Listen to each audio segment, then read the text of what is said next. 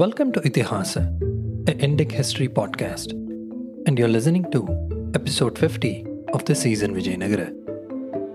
Finally, we are nearing the end of the Gajapati Vijayanagara mini series that had started off exploring the roots of rivalry between one of the greatest medieval Hindu kingdoms of the 15th century. The implosion of the Sangama dynasty of Vijayanagara, the civil war among the Gajapatis, the rise and collapse of Saluvas, followed by a smooth coup by the Tuluvas against the Saluva successors. Finally, in the last two episodes, we looked closely at the rise of the Tuluvas, the dramatic entrance of Krishnadevaraya, his journey to the lion's throne of Vijayanagara, with the help of Saluva Timmarasu, and his military campaigns against the rebellious vassals of Ummattur.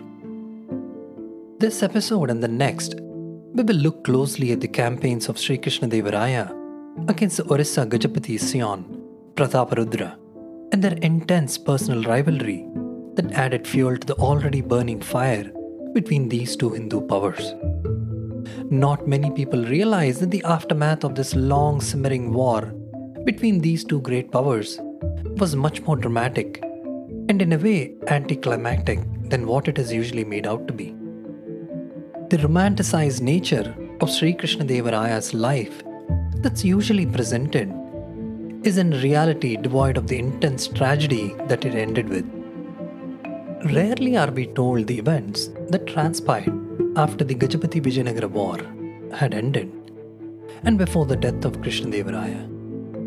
Therein lies the real story, and these aspects of his life is what we shall look at in the next two episodes. Before we even proceed looking at the military campaigns that were undertaken by both Krishnadevaraya and Prataparudra during the seven year long war between them, let us look at the situation in Orissa Gajapati kingdom at the moment of Prataparudra's ascension to the throne. This perspective will not only do a quick recap of the events that transpired from the vantage point of Gajapatis, but also help us understand better how Krishnadevaraya was looked at by him from the other side. One of the source references that I will use to present this side of the story is History of Orissa Volume 1 by R.D. Banerjee, and also an interesting blog article written by Manjit Keshri Nayak.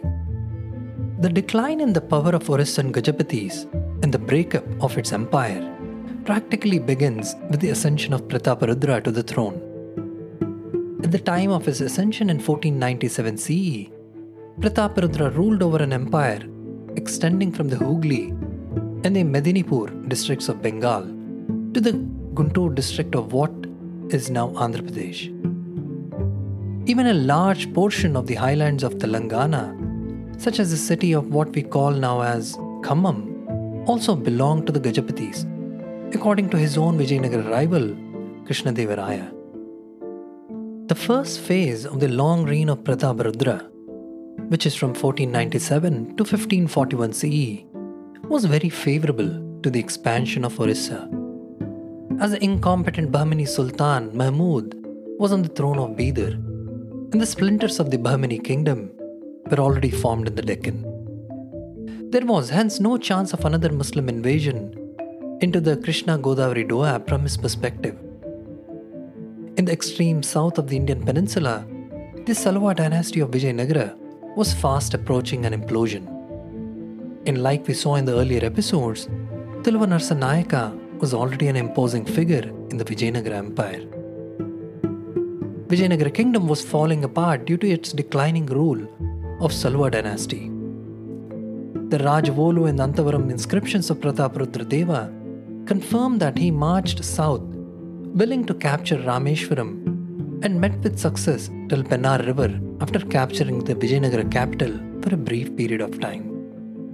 While Prataparudra was halting over the city with the Oriya army planning for further advance, severe drought and a food crisis struck Odisha in the year 1507 to 1508 CE, forcing him to abandon his advance for relief operations back home. King Veera of Vijayanagara eventually took control of the lost regions in his absence. The following year, Hearing about this, Prataparudra Deva prepared for a second southern campaign and marched again. But Prataparudra was helpless to further reoccupy the recently lost territories in south. As the Muslim Sultan Hussein Shah of Bengal invaded the northern borders of Orissa, and the Muslim raiders had come inside the Oriya heartland of Puri, overrunning the Cuttack fort, which was gallantly defended by his Gadanayak, General Ananta Samantaraya. The Jagannath idols in the Puri temple were secretly moved out from it and hidden in an island off the Chilika lake. Prataparudra had to rush back to defend his kingdom while the raiders were defensively held up by his chosen governor, Bhoi Bediar. Prataparudra chased the Muslims out of Orissa till Hugli's Mandaran fort, where they were defeated despite the treachery by generals like Govinda Bidyadhar from his side. By the time he emerged victorious over Bengal's Muslim Sultan, a new and energetic king, Krishnadevaraya ascended the throne in Vijayanagara, who was rapidly revolutionizing the army with modern weapons, war horses, and training from Portuguese as well as the Arabs. It was also a moment when the Gajapati kingdom was fast approaching a state of political stagnation, to which the great religious reformer Chaitanya Mahaprabhu of Bengal gave permanency between 1510 and 1533 CE. Chaitanya is said to have put efforts towards invoking the revolutionary Neo Vaishnavism spiritual movement. Prataparudra, on his return from Bengal campaign, also slides into this environment because of his soft devotional heart, partially halting this much required military endeavors for the survival of the empire. A few conspiracy theorists doubt that some of the Chaitanya's followers were former court officials of the hostile Sultan Hussein Shah of Bengal.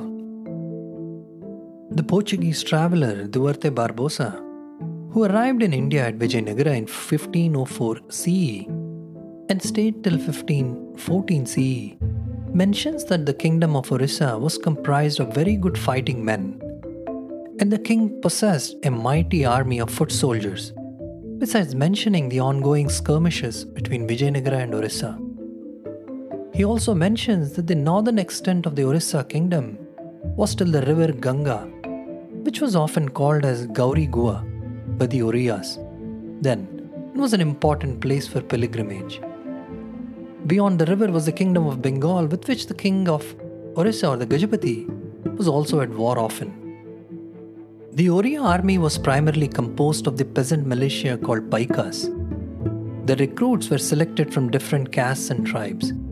But for infantry combatants, the Chasas or the peasant class people were mostly selected from an age of 20 for military service because they were physically and mentally tough. They underwent rigorous and dangerous training and were ever ready for battles. Paikas were also the ancient most combatants of Orissa, and the term is derived from the Sanskrit word Padadika.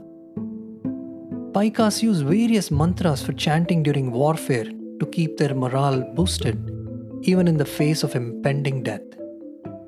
The presence of the Itakaras, or also known as dancers and entertainers, gives a clear picture with the knowledge of experienced wartime, psychological, and motivational efforts for the soldiers. The Ghumra folk dance is believed to be the ancient most form of motivational war dance. The main strength of the Oriya army depended on infantry, cavalry, and squads of elephants. The Gajapati title for the kings of Orissa literally means the Lord of War Elephants. Elephant Corps and cavalry had subsequent designations. It is said that in one battle with Krishnadevaraya, Prataparudra used 1300 elephants, 20,000 horses, and 5 lakh strong paikas. There would be some obvious inflation to these numbers, but we get the picture about the composition of the Gajapati army. When Krishnadevaraya succeeded his brother in 1509 CE, Gajapati Prataparudra's chance of territorial expansion came to an abrupt end. Because the greatest emperor of Vijayanagara had two ambitions, like we saw in previous episodes. one being the conquest of the eastern coast from the Gajapatis, and the second being humbling the power of Muslim sultanates up north. The first few years of the reign of Krishnadevaraya, as we saw earlier, were spent in suppressing rebellions. But he seemed to have very wisely invaded the southern provinces of the empire of Gajapatis before tackling the Adil Shahi Sultans of Bijapur. The Vijayanagara Empire had three strategic advantages over the Gajapatis. They only faced two frontal enemies the Gajapatis and the Bahmani Muslim Sultanate, while its flank was completely covered by the ocean without any enemies threatening them. The Gajapati Orissa was facing hostile warring enemies on three fronts, including the Vijayanagara Empire, new Muslim Sultanate of Golconda, and the Muslim ruled Bengal in the north. Besides this, the Bahmani Sultanate towards the west was not reliable of its allegiance if hostilities broke out. Prataparudra had to scatter his military deployments in all the three fronts, unlike Vijayanagara, which was able to concentrate its complete strength on one opponent while containing the other with defensive deployments.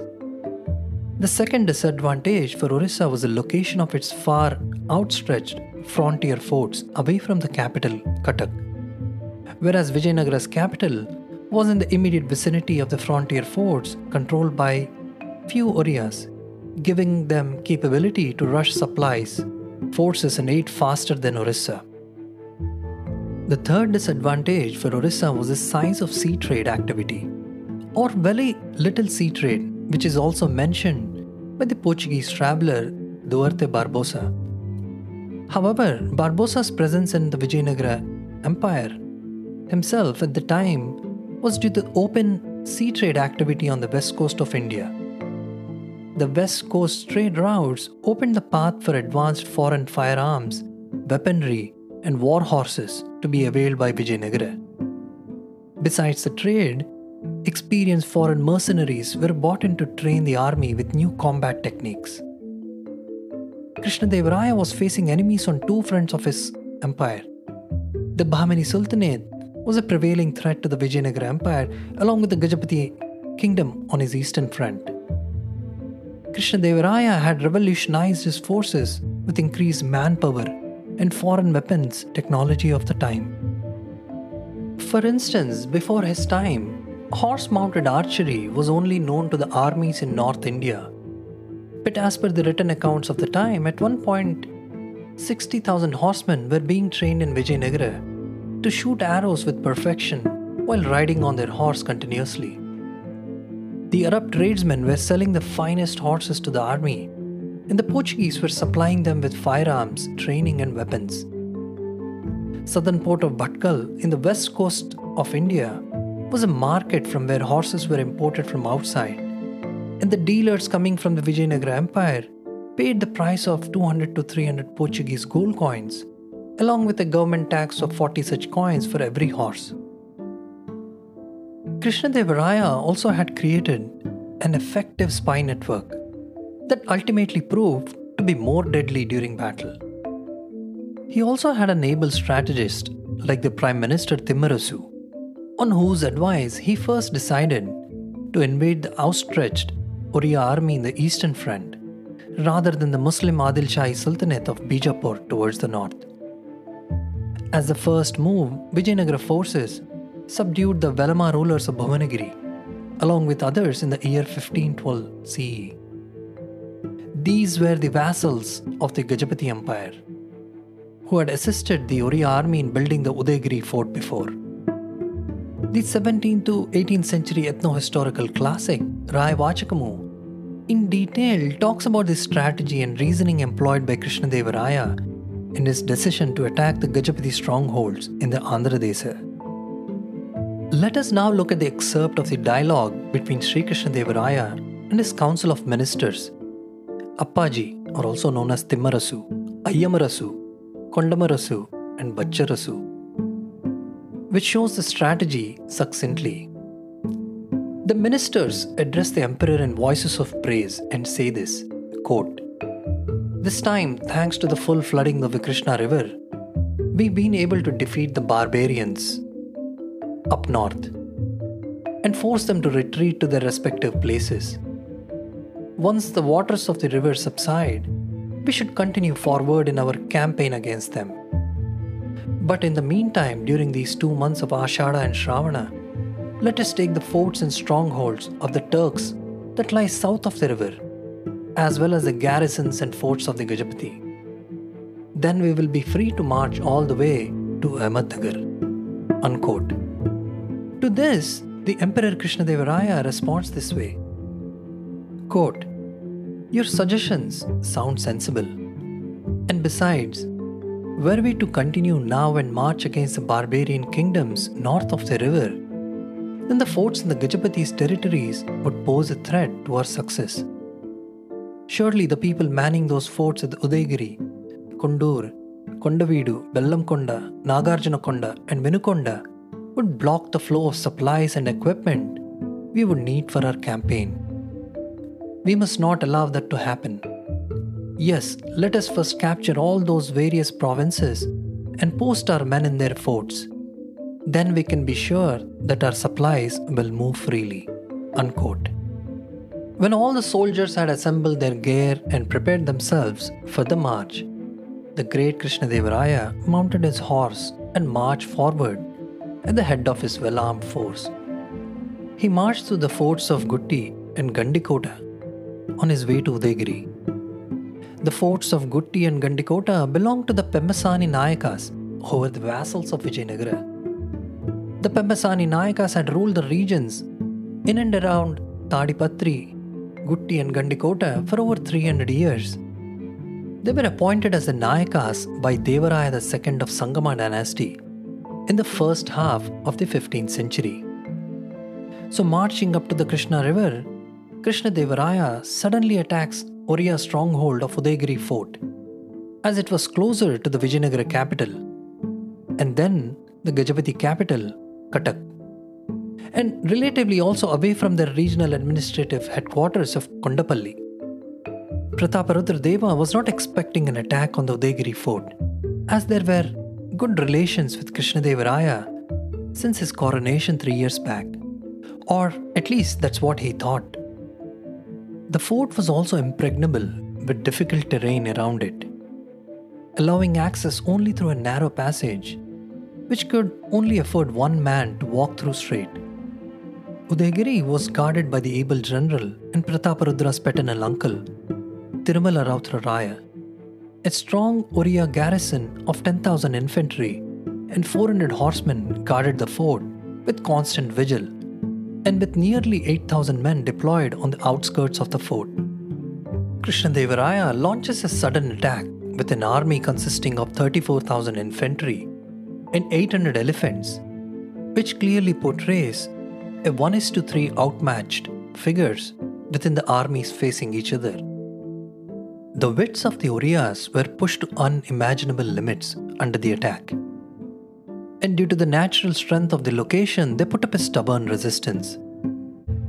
The writings of Fernão Nunes mention that there was a tooth and nail fight put up by the Oriya soldiers who were strongly determined to not give up their positions.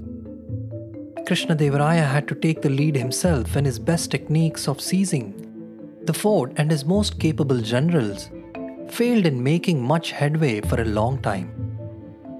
His army had to cut through boulders from the surrounding hills to find a suitable position and path to lay an effective attack on the heroic Oriya garrison, which held out for 18 long months while suffering from starvation.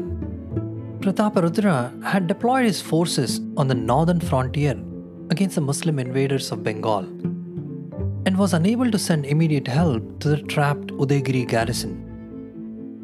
Krishnadevaraya's forces were able to track this helplessness of the Gajapati with their spy network, spearheaded by the Sthanapatis or the ambassadors in the Vijayanagara embassy at Orissa.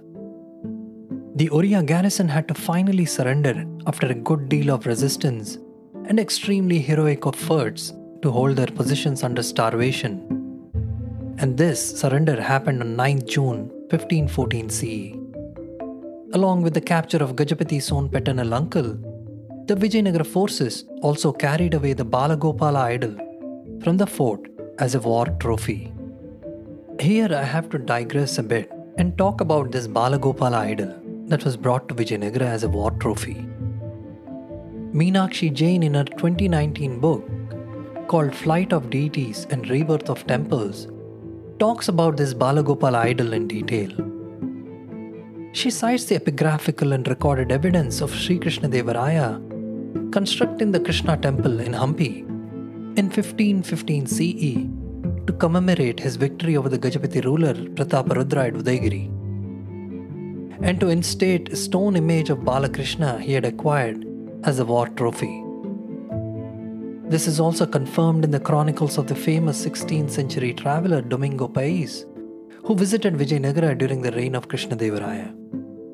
Meenakshi also mentions the findings of one, A.H. Longhurst, who was the head of the Archaeological Survey of India, the southern region during the British Raj. It is recorded by him that he had found a severely mutilated image of Krishna in a corner of the shrine, where it had been thrown away mostly by the Muslim soldiers during the sack of Hampi in the aftermath of the Battle of Talikota in 1565 CE. If you're a first time listener is tuning into this podcast and this episode directly, then most likely you haven't listened to the Battle of Talikota episode.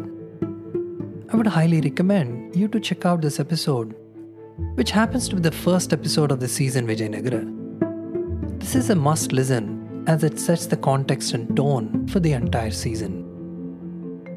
Coming back to the Balagopala idol, it now resides in the Government Museum of Chennai. It depicts baby Krishna seated on a pedestal with his right foot resting on a lotus flower. The arms were missing, but in all likelihood, there was a butter ball in the right hand, while the left hand was placed on the left thigh. The image, including the pedestal, was about 1 meter in height. It originally stood on a large detached stone peter. At the consecration ceremony, Krishna Devaraya presented the deity Balagopala with gold and silver vessels and the income of nine villages for its daily worship. The Madhva saint and royal preceptor Vyasaraya composed hymns in the honor of the arrival of the deity in Vijayanagara. And with this, we shall end this episode. In the next episode, we shall continue the fascinating military campaigns of Sri Krishna Devaraya against his arch rival Prataparudra of Gajapati kingdom. These campaigns have some dramatic moments and events among them, which even deserve to be made a full length movie around them. I sincerely hope the listeners enjoyed this episode. If you did, please hit the subscribe button and leave a rating and a review wherever it is that you're listening. A huge thank you for taking the time to listen to the show. I hope to see you soon in the next episode. Till then, this is Narendra Vikram, your host and narrator, signing off.